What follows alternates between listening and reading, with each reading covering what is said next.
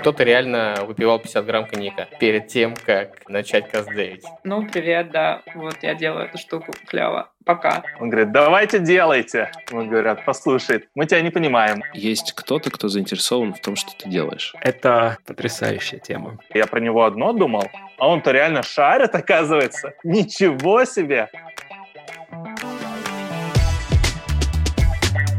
Всем привет! Это подкаст «Ненастоящий продукт» и я, Ира Боринская.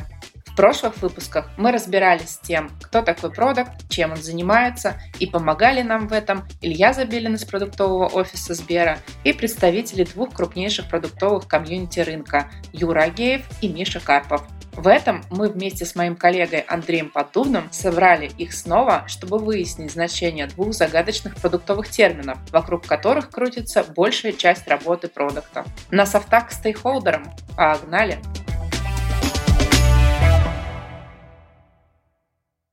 Давай начнем с того, что я буду посыпать голову пеплом, и мы обсудим, как мы делали первый выпуск подкаста, потому что у нас подкаст про продуктов, про продукты, и хотелось бы, конечно, внедрять продуктовый подход во все, в том числе и в производство подкаста. А свой первый выпуск я рассматриваю как некое MVP этого подкаста, и хотела бы получить обратную связь от практикующего продуктового трекера об этой истории. Но прежде чем мы начнем меня разносить, давай ответим на главный вопрос. Что такое MVP? Minimal Valuable Product, то есть продукт, который еще несет в себе минимальную ценность. Многие об этом забывают, то есть та ценность, которую несет в себе продукт. То есть некоторые выпускают какой-то минимальный продукт, который не несет ценности, это в данном случае не MVP. Просто есть такое искажение, что типа первая версия того, что мы выпускаем, это будет MVP. Или вот что-то недоделанный продукт, это MVP. Нет, MVP это тот продукт, который несет ценность. Минимальную, но ценность для клиента он несет. Соответственно, вторая часть, для чего мы делаем MVP, это чтобы получить обратную связь. То есть мы затратили минимум усилий на создание этого продукта, чтобы быстро получить обратную связь от клиентов и понять, мы движемся в верном направлении или нам надо делать пивот. Давай посмотрим на эту историю приземленно на то, что мы делаем. Можно ли назвать первый выпуск подкаста, по сути, MVP? Ну смотри, вот какую-то пользу, наверное, первый выпуск уже несет пользователям. Но вопрос такой, ты выпустила первый выпуск и дальше ничего не делала и ждала обратную связь? Или ты сразу выпускаешь 10 выпусков и ждешь и получаешь обратную связь? Давай тогда я тебе расскажу вот небольшое интро, потому как я проанализировала этот выпуск. Он, на мой взгляд, получился и классным, и ужасным одновременно. Классным, потому что это был первый опыт создания подкаста. Он получился практически таким, каким я его видела. Нам удалось собрать в нем всех, кого я хотела собрать. И помимо всего прочего, я отдала его послушать тестовой группе продуктов из Сбера и других компаний и получила как раз и фидбэк, и какие-то отзывы. Ну, в общем, то, что помогло мне немножко поменять и подход к производству подкаста, и в целом пересмотреть концепцию. Если говорить о том, том, почему он получился ужасным. Первое, я выписала себе, что он немного похож на чудовище Франкенштейна, которое делал ребенок, играя во врача. Это эмоциональная оценка, но тем не менее у меня от него вот такие ощущения. Я делала этот подкаст по принципам создания и верстки новостей на телеке, где я работала пять лет. Мне кажется, этот паттерн очень тяжело вытащить из своей головы. И еще мы долго притирались в техническом плане, пока не пришли к оптимальному сету по звуку, по оборудованию и прочее, прочее. Из-за этого первом выпуске мы имеем скачки звука, неравномерную дорожку и вот это вот все. И, соответственно, мы поняли, что мы хотим изменить, писать максимально одним куском, не заморачиваться на звездных спикеров, а брать тех, с кем нам интересно и есть о чем поговорить. И главный вывод — это больше изи и меньше нервов. Вот, скажи, пожалуйста, можно ли вот после вот такого небольшого овервью какой-то твой комментарий на тему того, насколько все таки это MVP, насколько мы проделали нормальную аналитическую работу по производству первой версии нашего продукта. И все ли мы правильно делаем, двигаясь дальше. Ну, смотри, назвать это MVP, наверное, рано. Зависит от того, скольки продуктам условно ты дала это послушать. Опять же, продукты, которым ты дала могла послушать, это были твои знакомые или ну, максимум знакомые знакомых. Можно получить уже не очень открытый фидбэк, потому что это не прямые потребители твоего контента. То есть это все равно твои знакомые, а люди, как правило, не очень любят говорить отрицательный фидбэк. Ну, кроме меня, конечно. Именно поэтому я пригласила тебя делать свой подкаст. То есть это скорее больше похоже на прототип. То есть ты сделала первый прототип, он там получился ужасный или не ужасный, об этом, наверное, тоже не нам судить. Мы показали прототип какому-то очень конечному количеству потребителей и получили от них фидбэк, и исходя из этого фидбэка мы вынесли выводы о том, что наш продукт, например, еще там сырой, не готов, и прежде чем там выкатывать его на массовую аудиторию, то есть ты же проверяешь MVP еще и рынок, насколько твой продукт готовы покупать. В данном случае этой проверки не произошло. То есть ты просто дала послушать нескольким людям, получила обратную связь. Все равно, что ты нарисовала прототип приложения, провела коридорный тест, получила некий фидбэк по поводу своего приложения и ушла там уже его доделывать. В случае подкаста, наверное, еще одна итерация прототипа не нужна. Случае мобильного приложения, конечно же, лучше сделать еще одну итерацию. Я предлагаю перейти к основной теме нашего выпуска. Это софты и стейкхолдеры. И вообще звучит это как название музыкальной группы. Если бы я делала какую-то внутреннюю музыкальную группу, обязательно бы так ее назвала. Как бы ты перевел с продуктского на русский софты и стейкхолдеры? Что это такое вообще? Ну, софты — это те навыки, которые тебе помогают общаться с людьми. И, как правило, мы стараемся быть людьми мягче, соответственно, может быть, отсюда пошло и софты. То есть те навыки, которые тебе помогают выживать в обществе. Возможно, если бы у нас было бы постапокалиптическое общество, то софтовые навыки имели бы совсем другую матрицу. Если мы говорим про стейкхолдера, то, по сути, наверное, это чувак с деньгами и некий заказчик решала, скажем так. То есть человек, который держит стейк. То есть кто в ресторане заказывает стейк, стейк в ресторане заказывает богатый человек. Я хотела бы тебе рассказать какое-то свое видение, чтобы ты прокомментировал, потому что, как мы помним, я не настоящий продукт, и у меня есть свое какое-то представление, как это все работает. Собственно, его я озвучу. Хочу начать как раз с софтов, потому что это больше про коммуникацию, чем продукт, и, как мне кажется, в этом я понимаю ну, побольше. Нам не отбиться от англицизмов, потому что мне очень тяжело все таки называть это жесткими и мягкими навыками, как это дословно можно перевести. Но, тем не менее, в любой профессии есть некий необходимый набор знаний и умений, которые попадают в категорию hard skills, да, то есть это какие-то навыки, с помощью которых мы работаем. А все остальное, плюс подвешенный язык, это то, что можно отнести к категории soft skills. Ощущение, что на софтах помешались вообще все, они потому что не привязаны к конкретной профессии, они условно одинаковые для всех, и их цель — повысить эффективность той работы, которую ты выполняешь. Это некие такие надпрофессиональные навыки, их сложно приобрести, их постоянно надо прокачивать всеми возможными способами. Это что-то про эмпатию, это что-то про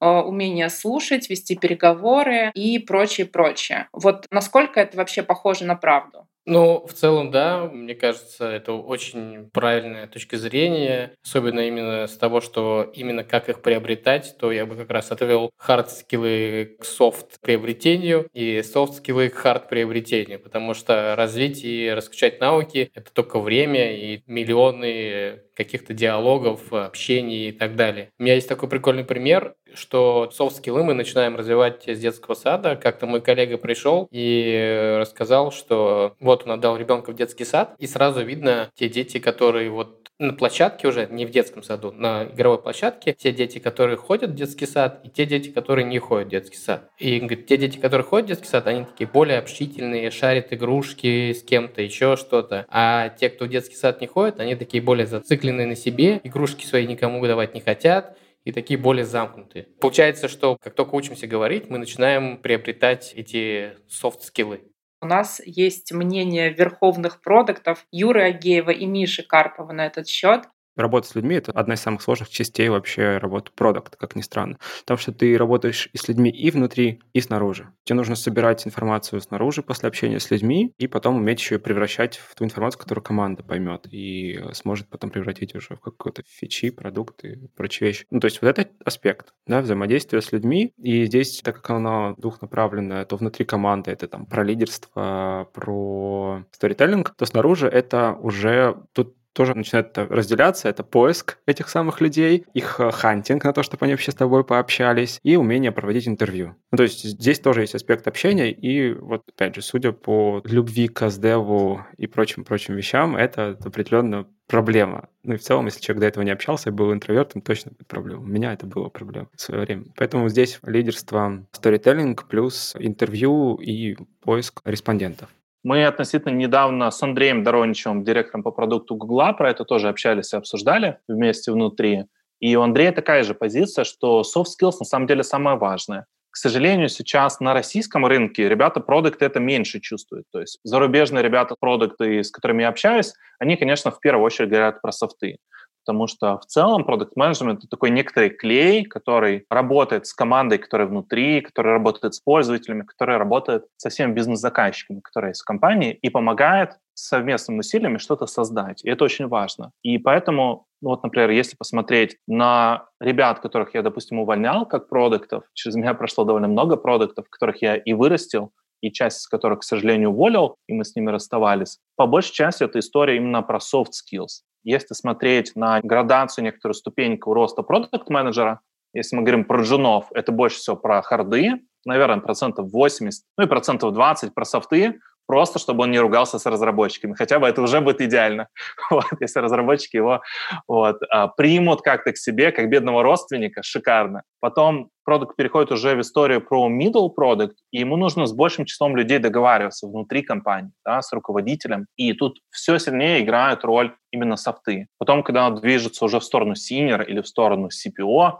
или руководителя большого отдела, там софты, мне кажется, процентов 70 уже точно, 70-80, которые прям человеку важны будут. Как бы это ни было хорошо или плохо, на самом деле, то есть продукты, конечно, любят заниматься фичеризмом, то есть влезать в какие-то детальки, их трогать, ну, это классно, но фактически, чем ты выше растешь, тем больше тебе, конечно, нужно заниматься софтами, тем больше тебе нужно заниматься ростом команды, тем больше тебе нужно заниматься умением найму к себе в команду и выращиванию уже экспертизы внутри твоей команды. Ну, тут, наверное, стоит поправить, что без хардов на одних софтах ты все равно не вытащишь. И это как, типа, возвращаешь в джуну, где 80% у тебя должно быть хардов. То есть ты все равно растешь от джуна к руководителю, и просто из-за того, что у тебя супер развитые софты, сразу руководителем ты не станешь. Определенно, тут очень сложно и практически нереально перепрыгнуть ступеньки.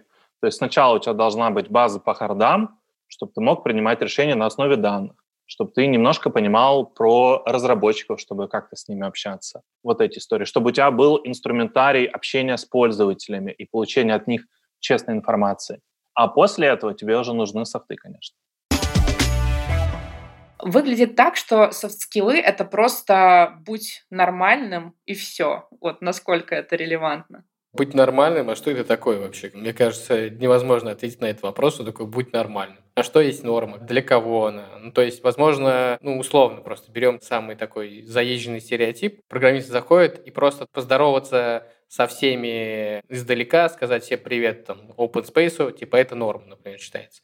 У каких-нибудь продажников нужно вот с каждым подойти, обняться, поцеловаться, еще что-то. Для них это норма. Если ты зайдешь к ним просто всему open space скажешь привет, они подумают, ну блин, наверное, у него что-то случилось или еще что-то. Или он вообще такой типа нелюдим и не любит людей. Что есть норма? То есть это э, также про умение разбираться в э, социальном контексте, да, вот про вот эту всю историю. Ну, конечно, здесь, э, мне кажется, в основе софт-скиллов эмпатия как фундамент лежит.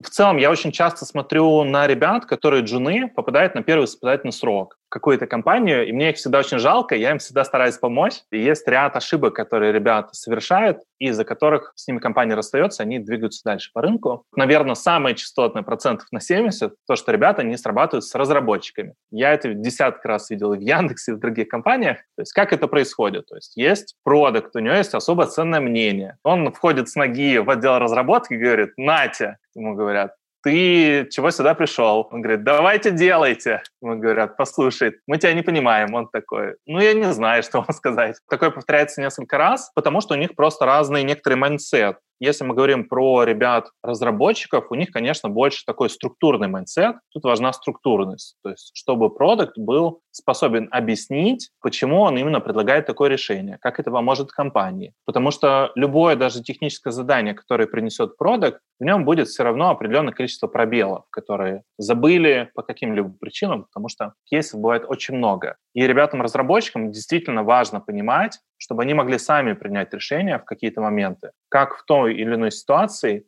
делать, как что нужно запрограммировать. И поэтому здесь вот эта часть очень важна про структурность, наверное, в первую очередь. Вторая часть, которая важна, это про вообще само общение с ребятами-разработчиками. Многие спрашивают вообще, можно ли стать продуктом, если у меня нет технического образования, если я гуманитарий или что-то такое. Конечно, можно. То есть, наверное, 60% рынка хороших продуктов у них нет айтишного образования именно такого технического. Но важно уметь немного себя перебороть на старте, честно прийти к ребятам-разработчикам и сказать, ребята, я нифига не понимаю вообще в этой разработке, не понимаю. Вы крутые ребята, и вы профессионалы в разработке, в технологиях, вообще супермолодчики. Я разбираюсь в менеджменте, приоритизации, в деньгах, вообще не с пользователями. Давайте совместим наши навыки вы же не любите там в документации копаться или с людьми общаться. Ужасающе. Вот, мы совместим наши навыки, и у нас получится классная история, за которую нас все будут хвалить. Но тут важен всегда первый шаг именно со стороны менеджера,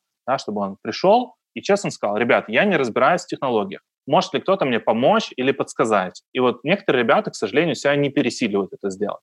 А фактически, когда ты это говоришь, все становится в разы проще. Все как бы и так про это знали на самом деле. И когда ты честно про это говоришь, находится кто-то из команды разработки, кто говорит, окей, давай я тебе помогу. И он тебя начинает гайдить именно в историю про технологии, чуть-чуть базу тебе расскажет, и тебе в разы проще будет найти общий язык с ребятами через несколько недель. И это вот важный шаг на испытательном сроке для многих ребят продуктов. Если более-менее удалось наладить общение с разработчиками, можно считать, что софты уже немного подкачались, и можно идти и упражняться в коммуникациях как раз к заказчику, стейкхолдеру. Любой интересант, заказчик, человек, который заказывает музыку. Можно по-разному называть персонажей. Ну, то есть есть кто-то, кто заинтересован в том, что ты делаешь. И ну, вот здесь, наверное, это даже не столько про продуктов. Есть кто-то, кому не безразлично. Есть кто-то, кто, например, профинансировал создание продукта. Есть кто-то, на чьи глобальные цели работает твой продукт. Можно пользователя воспринимать как стейкхолдера в каком-то смысле. Это может быть там сложный многосоставной продукт с разными покупателями и пользователями. Это тоже накладывает свои ограничения. То есть я бы на это так смотрел, что это кто-то, кому это не безразлично. И кто влияет в конечном счете на то, что ты делаешь очень сильно зависит от того, что за продукт. Продукты э, очень разные бывают, да, кто-то отвечает за фичу, кто-то за продукт, кто-то за портфель продуктов. Кто-то, например, вот мы, мы не продукты сейчас, но у нас околопродуктовая какая-то деятельность, у нас свои стейкхолдеры. Наши стейкхолдеры — это топ-менеджмент. Тут очень сложно охарактеризовать однозначно в общем смысле, кто такой стейкхолдер. В моем понимании это в прямом переводе держатель стейка. И этим все сказано. Ну, Шеф-повар? Или, может быть, даже, знаешь, не шеф-повар скорее, а владелец ресторана. Человек в комнате, у которого самый большой кусок мяса в руках.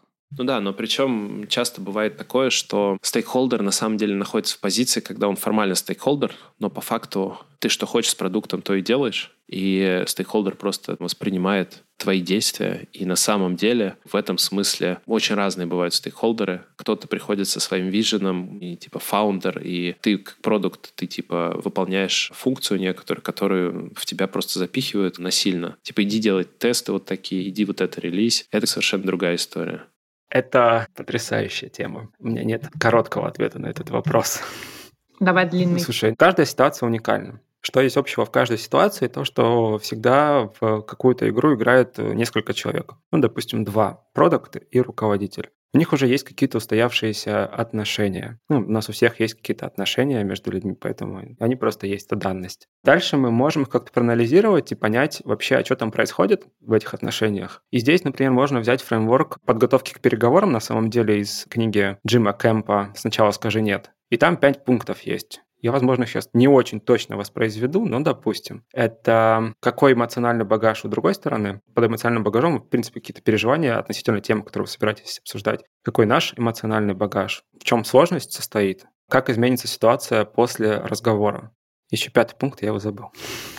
Ну, допустим. Я думаю, есть всякие еще. Вот э, Андрей нам может подсказать еще фасилитационные какие-то практики наверняка. Но пройдясь по этому списку, ты можешь оценить и свое отношение к ситуации, и потенциальное отношение другого человека. Это можно сделать на уровне глобальном, на уровне, в принципе, отношений, и на уровне каждого отдельного взятого разговора. И дальше понять, а в какую сторону я хочу попробовать изменить эти отношения или повести этот разговор. И исходя из этого уже начинать действовать. И здесь тоже дальше вполне можно пойти по пути книжек переговорных, помимо помимо Джима Кэмпа есть еще Гевин Кеннеди, во всем можно договориться. Есть еще чувак, агент ФБР, там про жесткие переговоры. И они все как раз учат тому, как доносить свои идеи и, ну, и, по сути, коммуницировать их. Ну, там слово продажи всплывает периодически, конечно же. Но в данном случае вопрос в изменении. Просто один раз рассказать не поможет. Постепенно нужно менять какое-то отношение, и это делается через изменение своей коммуникации, своего отношения к происходящему.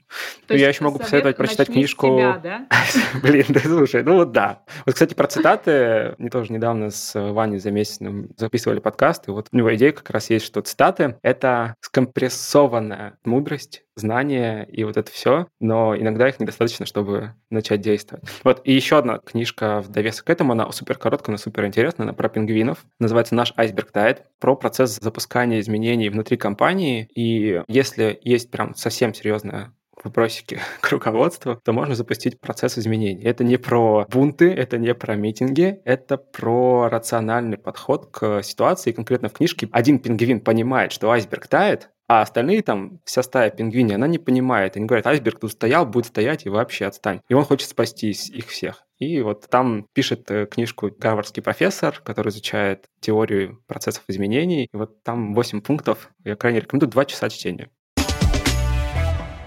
с разработчиками помирились, начали понимать, чего хотят стейкхолдеры, а что дальше. То есть здесь следующий, наверное, шаг в коммуникациях и в софт-скиллах — это история с клиентами, потому что, насколько я знаю, что это как раз один из тех барьеров, которые стоят перед продуктами, когда наступает время исследований. И вот этот вот бесконечный тред на тему того, что все понимают, что надо делать каздев, но когда нужно поднять трубку и начать разговаривать с клиентом, никто этого не делает, и в этом есть некая проблема. Как лучше всего натренировать вот эту историю, то есть как заходить к клиентам, как с ними вообще общаться, как начать делать?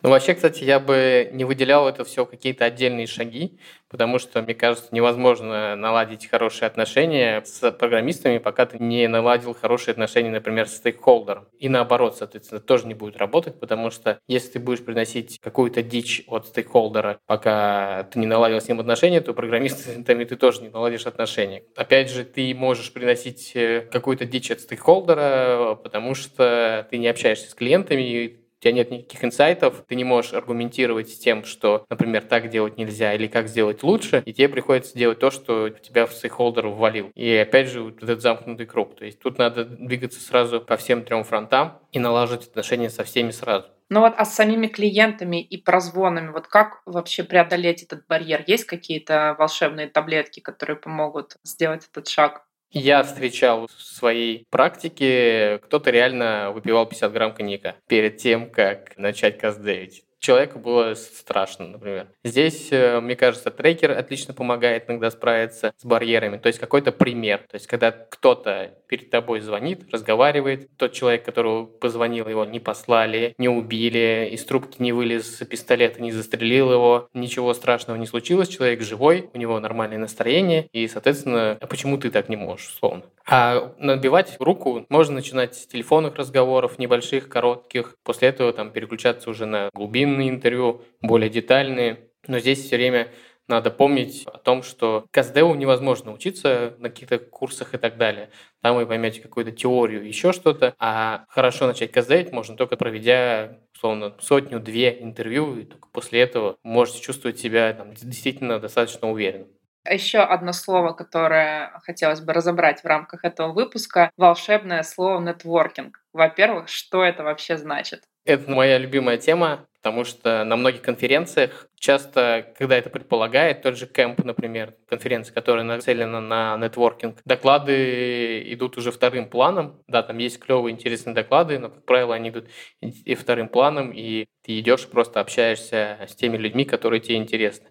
Нетворкинг — это как раз общение с новыми интересными людьми. Может быть, не всегда интересными, но это развитие своей сети, чтобы потом ты написал свой Facebook, написал друзьяшки, у меня вот такой вопрос, а у тебя там в твоих друзьях 80% комьюнити нормальных продуктов, например. И тебе помогают, то есть ты вот развиваешь, можно сказать, комьюнити вокруг себя. Слушай, ну это очень крутая история, но вот в моей практике как раз работы в Сбере с продуктами я столкнулась с тем, что этой штуки как и всему, приходится не то чтобы учить, но это приходится прокачивать, потому что, как выяснилось, э, утопичная идея о том, что иногда достаточно собрать всех заинтересованных э, людей в одной комнате и дать им возможность поговорить, она не всегда работает, просто потому что они собираются в одной комнате и такие, ну, привет, да, вот я делаю эту штуку, клево, пока. И нам пришлось совершить несколько итераций в формате этих мероприятий и э, сочинять всякие возможные штуки, чтобы это начало работать.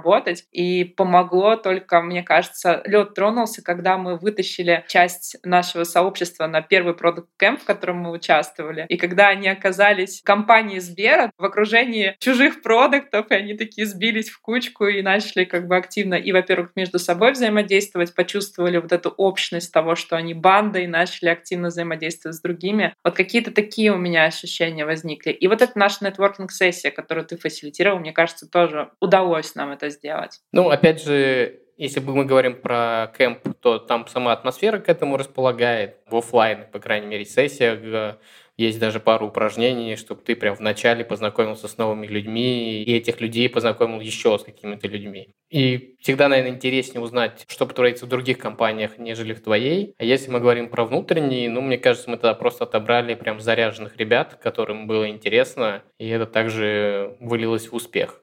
Я встречала кейсы, когда вот есть один большой продукт, над которым работают несколько продуктовых команд, и продукты с друг другом не общаются. По-моему, это странно. Вот что делать в такой ситуации? Слушай, интересно. На самом деле это даже не редкая история, про которую ты рассказываешь. Очень много продуктов, в которых есть команды, и там много классных продуктов, и они реально друг с другом не общаются. На самом деле, по моему опыту, это не так просто сделать, ну, то есть сказать, ну-ка, общайтесь. Ты приводишь одну комнату, говоришь, общайтесь, они там не общаются, или потом разбираются. Блин, Миш, ты же на кемпе точно так же и делаешь.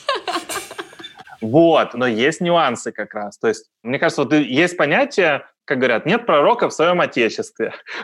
вот, поэтому, когда берут только одну компанию собирают ребят продуктов оттуда, я это в разных очень компаниях видел, они такие, блин, слушайте, ну я знаю этого Васю, уже пять лет мы с ним работаем, ну что мне с ним общаться, ну в конце концов. Хотя стопудово он не знает тонну вещей, которые делает Вася, какие-то лайфхаки, которые он придумает, все такое. Это неплохое, нехорошее отношение, но как есть. А когда ты даешь им возможность чуть-чуть расширить, добавить кого-то из внешних ребят, допустим, в Skyeng мы всегда приглашали внешних гостей. Часто ребята там из Додо, ребята из Гугла еще откуда-то подрубаются, и вот сидят мои продукты, приходит кто-то новый, и уже дискуссия сначала начинается только с ним, в одну как бы сторону, а потом ребята уже друг с другом начинают, блин, думают, а Вася-то я про него одно думал, а он-то реально шарит, оказывается. Ничего себе! То есть для них как бы поводом является новый человек, от которого они могут получить интересные знания, но в процессе общения и дискуссии. Они понимают, что а вообще-то и в моей команде есть классные ребята, да, в моей компании. Для меня это больше таким расширением комьюнити во многом является. Либо когда приезжают гости, либо когда формат кемпа,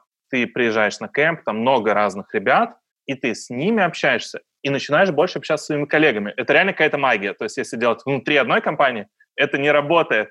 Если добавить сколько-то ребят интересных, то эта механика заводится. Есть еще несколько историй, они, может быть, отчасти не про нетворкинг, но во многом про обмен знаниями внутри продуктов и команды. То есть в Скенге у нас был формат домашек, то есть как в школе, знаете, мы каждый понедельник собираемся и делаем вместе домашки. Это можно делать в командах, можно делать по одному, но с возможностью подглядывать к другим ребятам, как они это делают. Тоже классный такой кросс-обмен, на самом деле, в этой истории. Поэтому история про домашки или история про иногда, например, хакатоны, где ты работаешь в командах, в целом работают. но если их обогащать еще внешними ребятами, обычно заводится еще быстрее. Что объединяет крутых продуктов? Вот есть качества, которые в целом объединяют их. Ну или так, что ты берешь 10 продуктов, у них нет стопроцентного пересечения по этим качествам, но там условно 60-70% пересекаются да, в каком-то виде. И эм, что это за качество? Вот я могу просто перечислить их, потому что образ идеального продукта я не соберу. Ну, это зависит от индустрии, от того, там, на какой стадии продуктом он занимается, от того, продукт э, в смысле корпоративного продукта или это типа SEO стартапа. Ну, потому что это тоже отчасти продукт, да, всегда. Ну, и очень много нюансов. Поэтому есть некоторые постулаты, наверное, ну, для меня, по крайней мере, которые отличают хорошего продукта.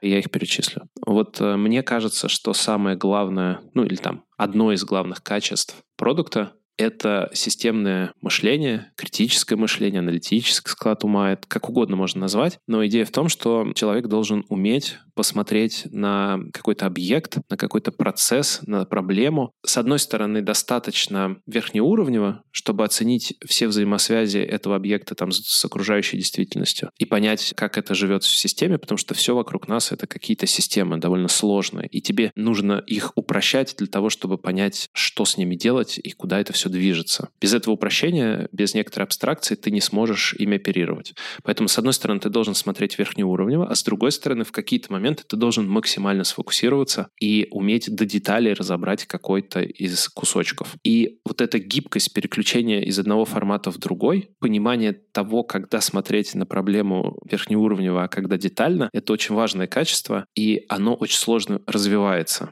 над ним, мне кажется, стоит работать прицельно и постоянно. Его нельзя прокачать до стопроцентного уровня, как, например, не знаю, расчет юнит-экономики, да, какой-нибудь хардовый скилл возьмем, ты его можешь прокачать прям, ну, так, что, в принципе, лучше уже не надо. То системным мышлением, наверное, всегда есть куда расти, куда стремиться, и это штука, которая больше про стратегию, и она абсолютно точно всем нужна. Просто в какой-то момент это начинает играть э, всеми красками, да, то есть если для джуниора продукта, может быть, это пока не супер критично, но но зачатки у него, очевидно, должны быть, потому что это про мышление, это про софт-скиллы. Эта штука, она ну, в каком-то смысле либо у тебя есть предрасположенность, либо нет. Если есть, это круто. Если нет, то тебе будет сложно. И, наверное, у тебя есть где-то условно предел. Или, по крайней мере, если ты до этого дойдешь, тебе придется что-то придумывать, как-то перепрыгивать этот барьер, это сложно. Поэтому системное мышление — это, наверное, must-have фактор чтобы быть именно в долгую хорошим продуктом. Не в смысле продуктом, который отвечает за фичу и 10 лет работать в этой позиции, а в смысле брать больше ответственности, достигать больших результатов, ходить на какие-то многомиллиардные большие сложные рынки, решать более сложные продуктовые задачи. Вот я про это. Следующее качество — это умение общаться с людьми, умение качественно, экологично и эффективно коммуницировать, потому что это очень тоже сложный скилл, которому можно бесконечно учиться. Всегда есть какие-то нюансы, которые ты узнаешь, которые ты учишься применять. Потому что в теории это все просто, а на практике все это научиться делать, находить подход к каждому отдельному человеку, и при этом самому быть в ресурсе, это довольно сложно. Но вот для меня вот эти два качества, которые я озвучил, они самые главные самые сложные, отчасти потому, что всегда вот с точки зрения системного мышления хочется скатиться в какую-то деталь, что-то самому сделать красиво, хорошо руками, потому что этого не хватает обычно в работе, вот именно погрузиться и сделать руками. Но всегда стоит себя дергивать. Вот. А с людьми, наверное, это тоже мой личный пункт, потому что я, наверное, такой интроверт, переученный в экстраверта, поэтому мне, наверное, всегда, хоть у меня это неплохо получается, но в целом кажется, что всегда есть куда расти с точки зрения коммуникаций. Что еще? наверное, это уровень энергии. Третий пункт. Это какая-то штука про стремление добить задачу, про стремление сделать еще круче, еще лучше, еще быстрее, еще полезнее, я не знаю. Ну, то есть, когда ты горишь каким-то проектом, каким-то продуктом, ты бежишь, заводишь команду, и это все в итоге просто тащишь. Потому что если ты не тащишь, то все будет тянуться вяло, как-то будет двигаться, но в целом будет ощущение какого-то болота. И вот этот уровень энергии, он очень важен. Воля, стрессоустойчивость, уровень энергии, я бы вот запихнул это все в один термин, в один пункт. В этом выпуске мы выучили много новых продуктовых терминов. Еще мы поняли, что если ты продукт или хочешь им стать, придется научиться общаться. Также выяснили, что если в вашей комнате стоит мужик, обнимающий стейк, это не обязательно стейкхолдер. А еще стали на шаг ближе к тому, чтобы делать из MVP подкаста настоящий продукт. Этим мы и займемся в следующих выпусках нашего подкаста «Ненастоящий продукт».